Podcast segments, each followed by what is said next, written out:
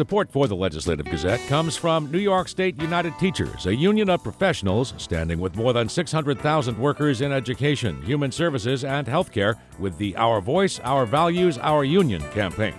And United University Professions, representing 37,000 academic and professional employees at SUNY campuses and teaching hospitals across New York State. Frederick E. Kowal, President. UUPinfo.org.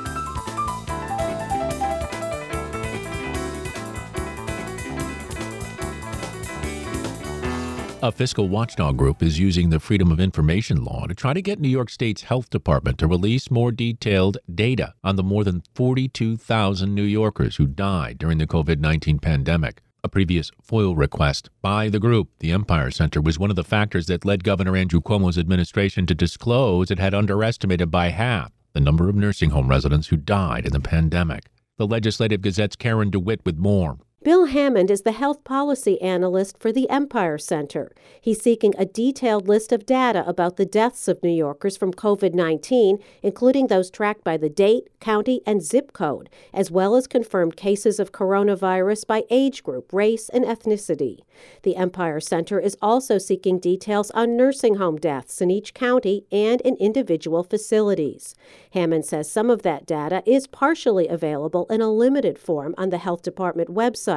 He would also like to know by age group the average length of time between when someone tested positive for COVID until the time of their death. The strategy here is to ask for everything the kitchen sink. Hammond says other state and municipal health departments have released more detailed numbers.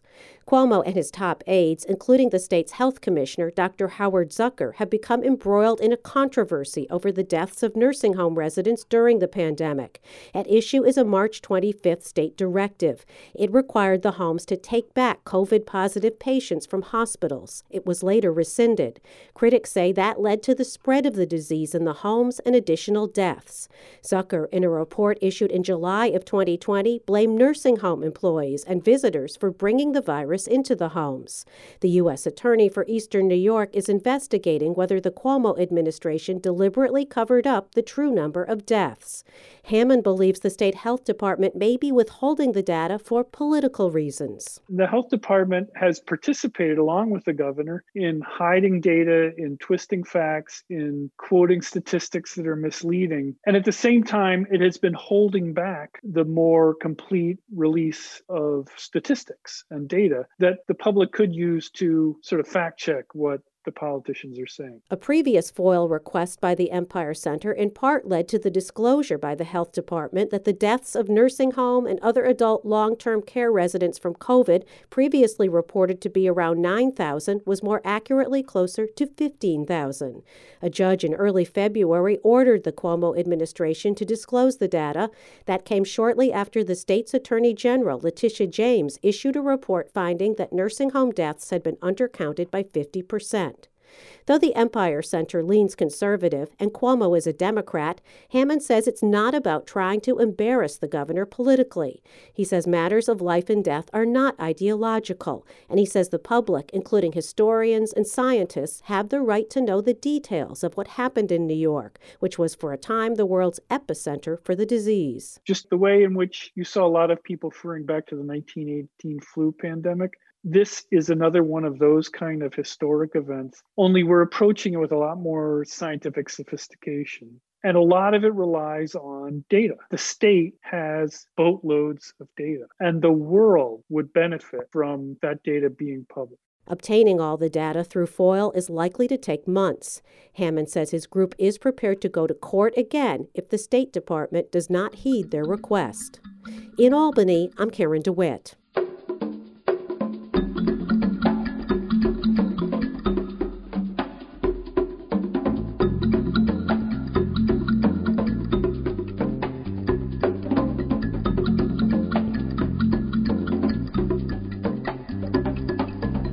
Listening to the Legislative Gazette, a program about New York State government and politics. I'm David Guistina. Joining us now, Legislative Gazette political observer Alan Chartock. Let's go to New York City. Revised vote counts in the city's mayoral primary show Democrat Eric Adams has maintained a thin lead. Election officials made their second attempt Wednesday to report early tallies in the race based on ranked choice tabulation. Their first effort Tuesday turned into a debacle when they accidentally included 135,000 test ballots in the vote totals. The corrected results still don't paint a complete picture of the race. Nearly 125,000 absentee ballots have yet to be counted. This week's blunder, though, says the AP by the Board of Elections, is only the latest in a long history of mistakes, including mistakenly purging thousands of voters, equipment failures, and long lines at the polls. Critics, including many state lawmakers, say the board's partisan structure has led to patronage and incompetence and say the latest mistake shows it's time that big changes were considered. That's right, David. It's all about patronage. That's who these people are. These people are not honest brokers who are there to watch these elections and care about them. They are there in order to uh, get a job. They are not doing the appropriate work. It's been disgusting all along. We've always known about who they are and what this is about. A few schleps do all the work, and then the people at the top at the Board of Elections go to a meeting, they hold up their hands, they do this or that, but in fact, they're mostly connected people. And that's the last thing we should be doing now. That is the kind of thing that will give solace to somebody like Donald Trump, who wants to push the big lie that all elections are corrupted. And that's why this is such a serious situation, especially in New York. And it gives him the chance to say, hey, look, this is what I've been telling you all along. These elections are fixed. And it's a terrible thing that we are facing. Legislative Gazette political observer Alan Chartock.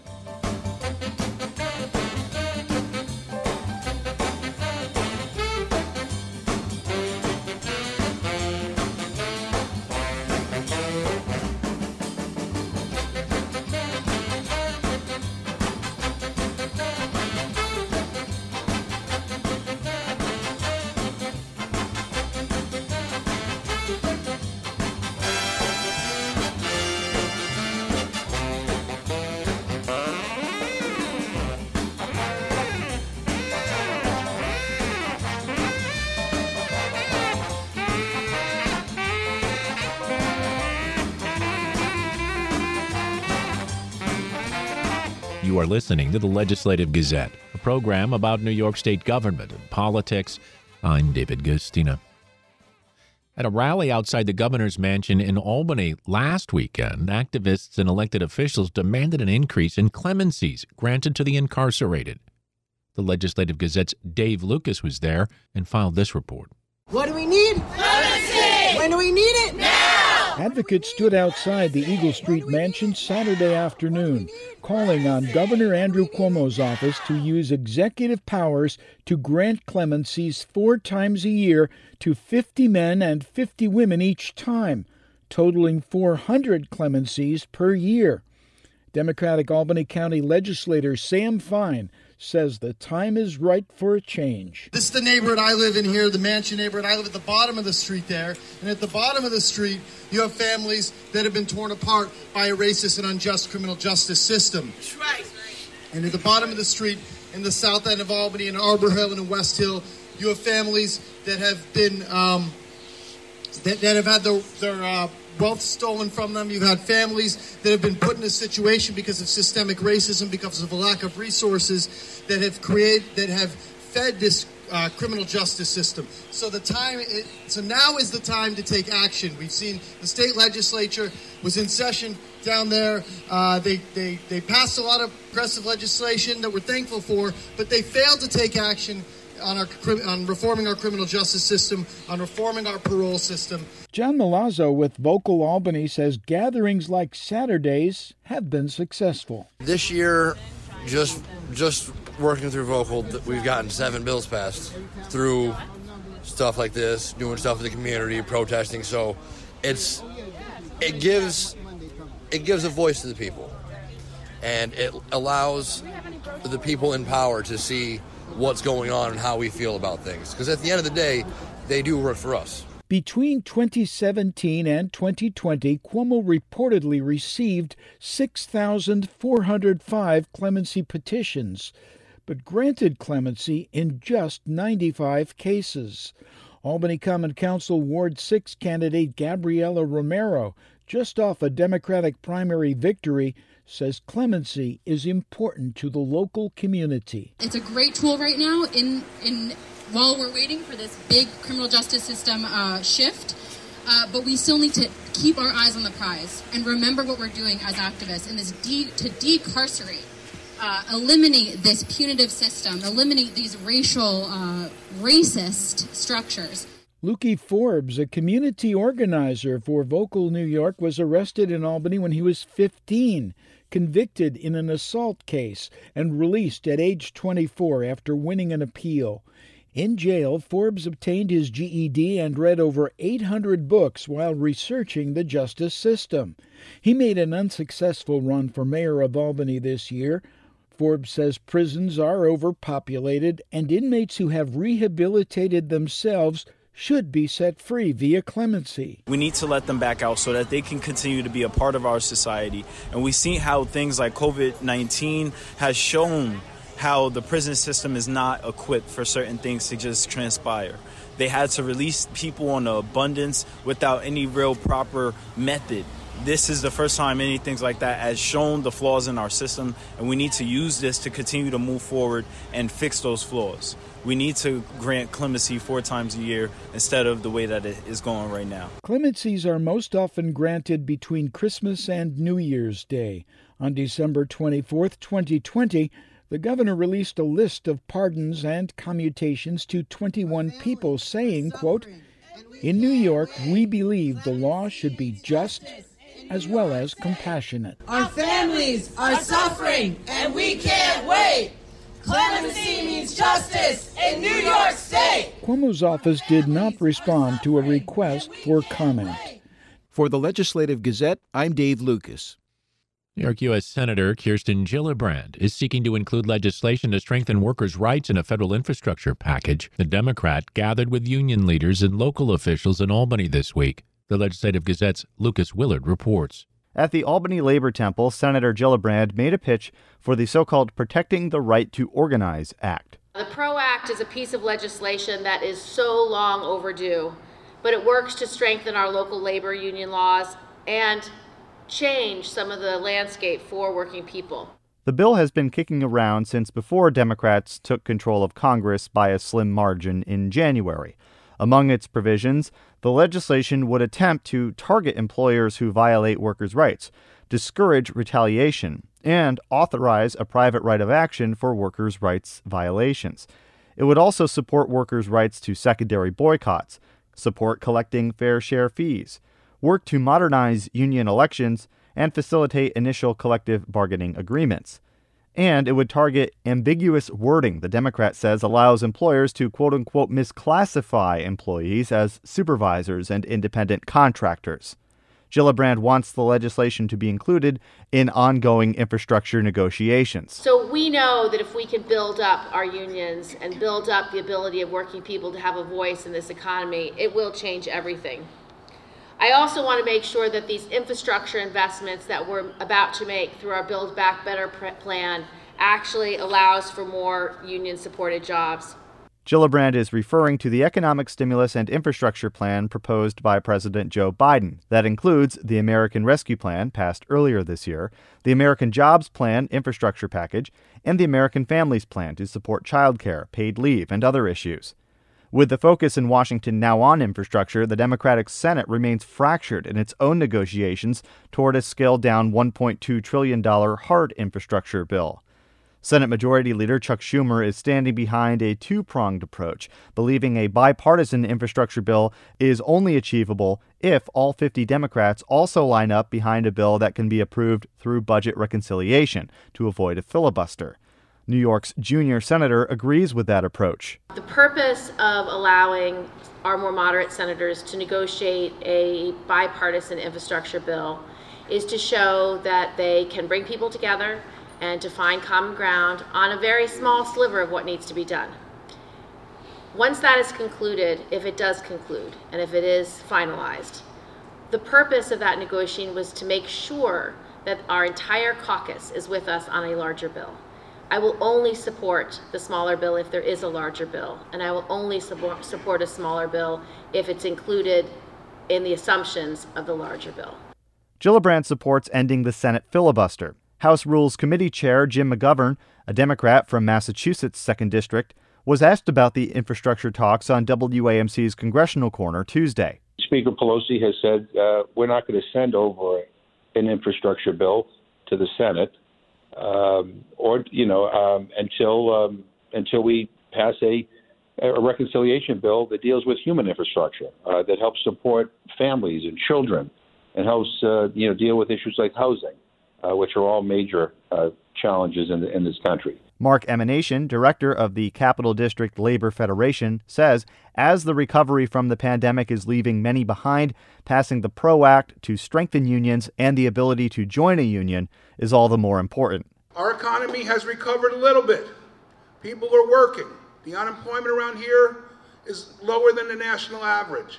But rents, mortgages, groceries, gasoline, medical, everything is going sky high. At the Albany Labor Temple alongside Gillibrand, Emanatian mentioned a food distribution event in Albany's South End earlier in the day. If we pass the PRO Act and we get everyone that wants to be in a union in a union, poverty will decline and we won't have to do these damn food distributions like we've done. For the Legislative Gazette, I'm Lucas Willard.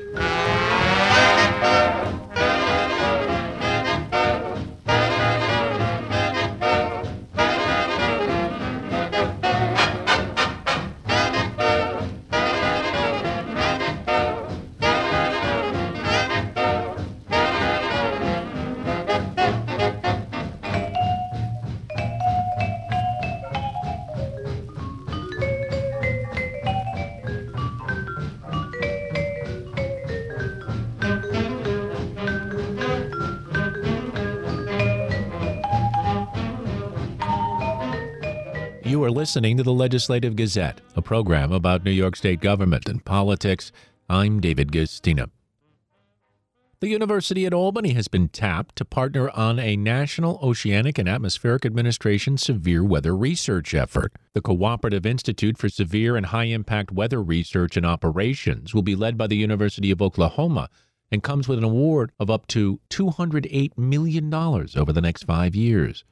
The Legislative Gazette's Jim Levulis spoke with Chris Thorncroft, who directs UAlbany's Atmospheric Sciences Research Center, to learn about the effort. This is a cooperative institute funded by NOAA. And there are a number of cooperative institutes uh, around the country, but this one is dedicated to uh, better understanding uh, the causes uh, of extreme weather uh, in a changing climate and our ability not only to predict the extreme weather, but also to communicate it to various communities and users of weather information. And uh, we're very excited to be a partner on this project. Are there specific areas of expertise or topics that researchers at UAlbany will focus on during this project? Yes. So at UAlbany, uh, it's uh, it's in itself is a collaboration which is very exciting between uh, the Atmospheric Sciences Research Center, the uh, Department of Atmospheric and Environmental Science, and also the College of Emergency Preparedness, Homeland Security, and Cybersecurity. And um, we will be focusing on um, understanding extreme weather. Um, we, ha- we will have some uh, emphasis uh, on the Northeast, but also nationally. Um, but also with the with the new College of Emergency Preparedness, Homeland Security, and Cybersecurity, it's called CEHC. Uh, we will be also working on this communication and science, uh, the social science aspects. How do we uh, create warnings that are going to be uh, well received and understood by people that need to make decisions. And that could be emergency managers, it could be government, and it also could be uh, the public.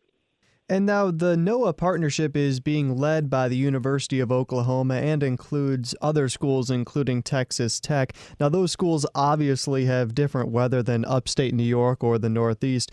Will there be coordination between the schools to learn how detection and response to, say, a tornado might be beneficial for something like a snowstorm or a nor'easter or vice versa? Well, this is this is a national uh, institute, so we will be dealing nas- with national problems, and so even even us living in the northeast, while we'll obviously have some local interest in the winter weather, especially, uh, we will be also uh, considering uh, problems that affect the country as a whole. So, and yes, so there will be a collaboration on all types of extreme weather, well, be it uh, tornadoes, winter storms, hurricanes, Um, we also there's also a, an area uh, that's pretty exciting called seasonal, sub-seasonal to seasonal uh, timescales, where we're looking at timescales uh, beyond the normal day to a week. We're going to be at two weeks, maybe even a month or two.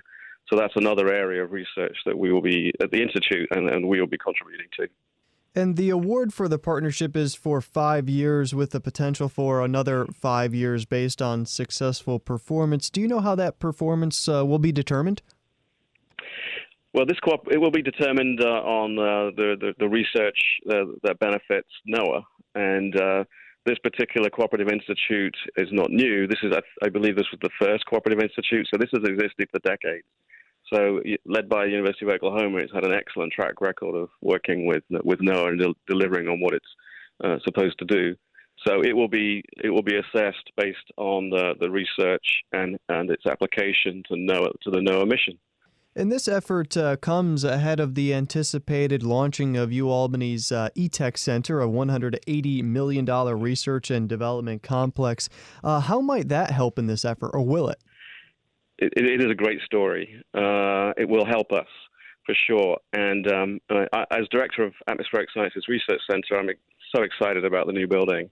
Let me tell you about who's actually going into the building. It is, is ASRC. Uh, it is the Department of Atmospheric and Environmental Sciences. It is a new college, CHC, but also it will include the New York State Mesonet, which is an observing system of uh, observations around the whole whole state, looking at weather. Uh, it will also include the local office of the National Weather Service, and so this uh, ecosystem that we have going here um, is separated at the moment across the campus in different buildings. Now we're going to be moving into this building, uh, and this this grant actually brings uh, those various entities closer together for the next five years, hopefully for the next 10 years, to work on these uh, really important societal problems. And that center is set to launch this fall. Uh, Chris Thorncroft directs UAlbany's Atmospheric Sciences Research Center, the New York State Mesonet, and Center of Excellence in Weather and Climate Analytics. Chris, thank you very much for your time. Thank you.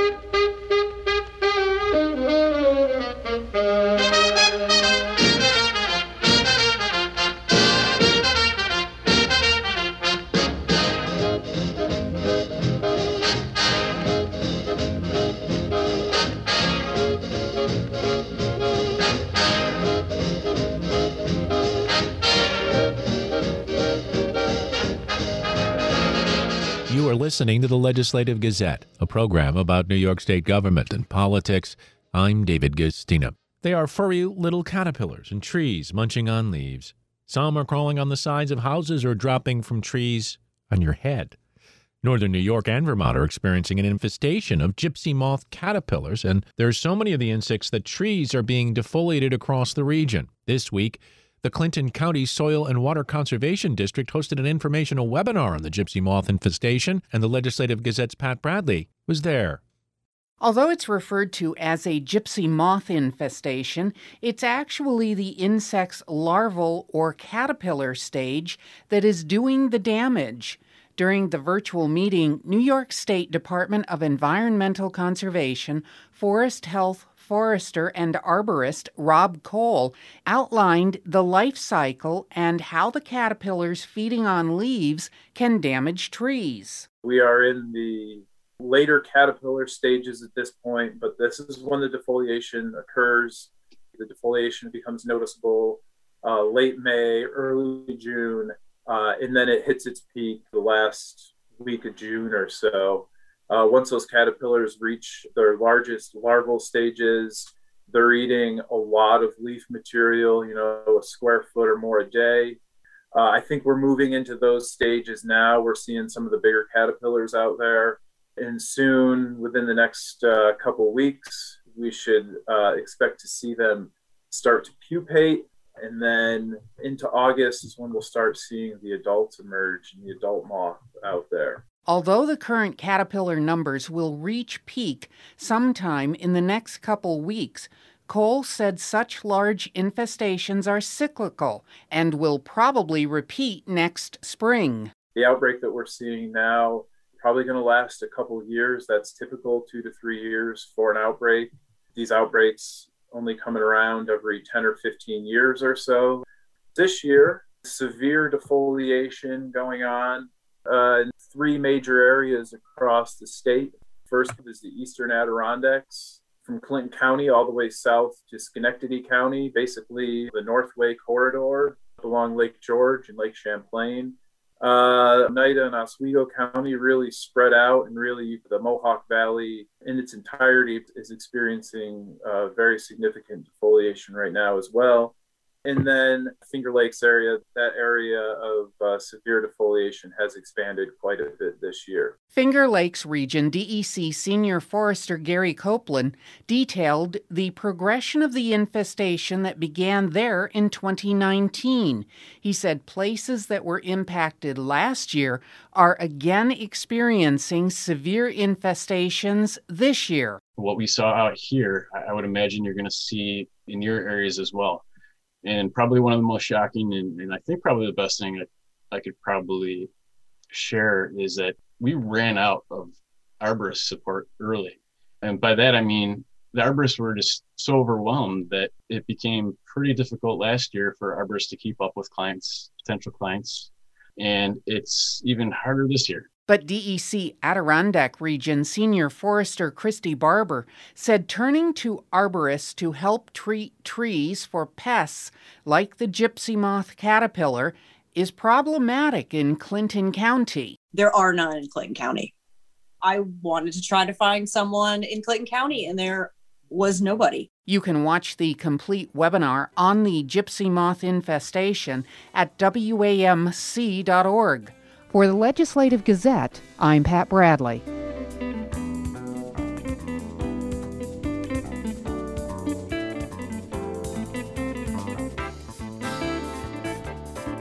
And that about does it for this week's show. We had help from the New York State Public Radio Network. For copies, call 1 800 323 9262. That's 1 800 323 9262. That's for program number 2127. Or just listen or schedule a podcast on the web at WAMC.org. And join us again next week at the same time for more news on New York State government and politics. For the Legislative Gazette, I'm David Guistina.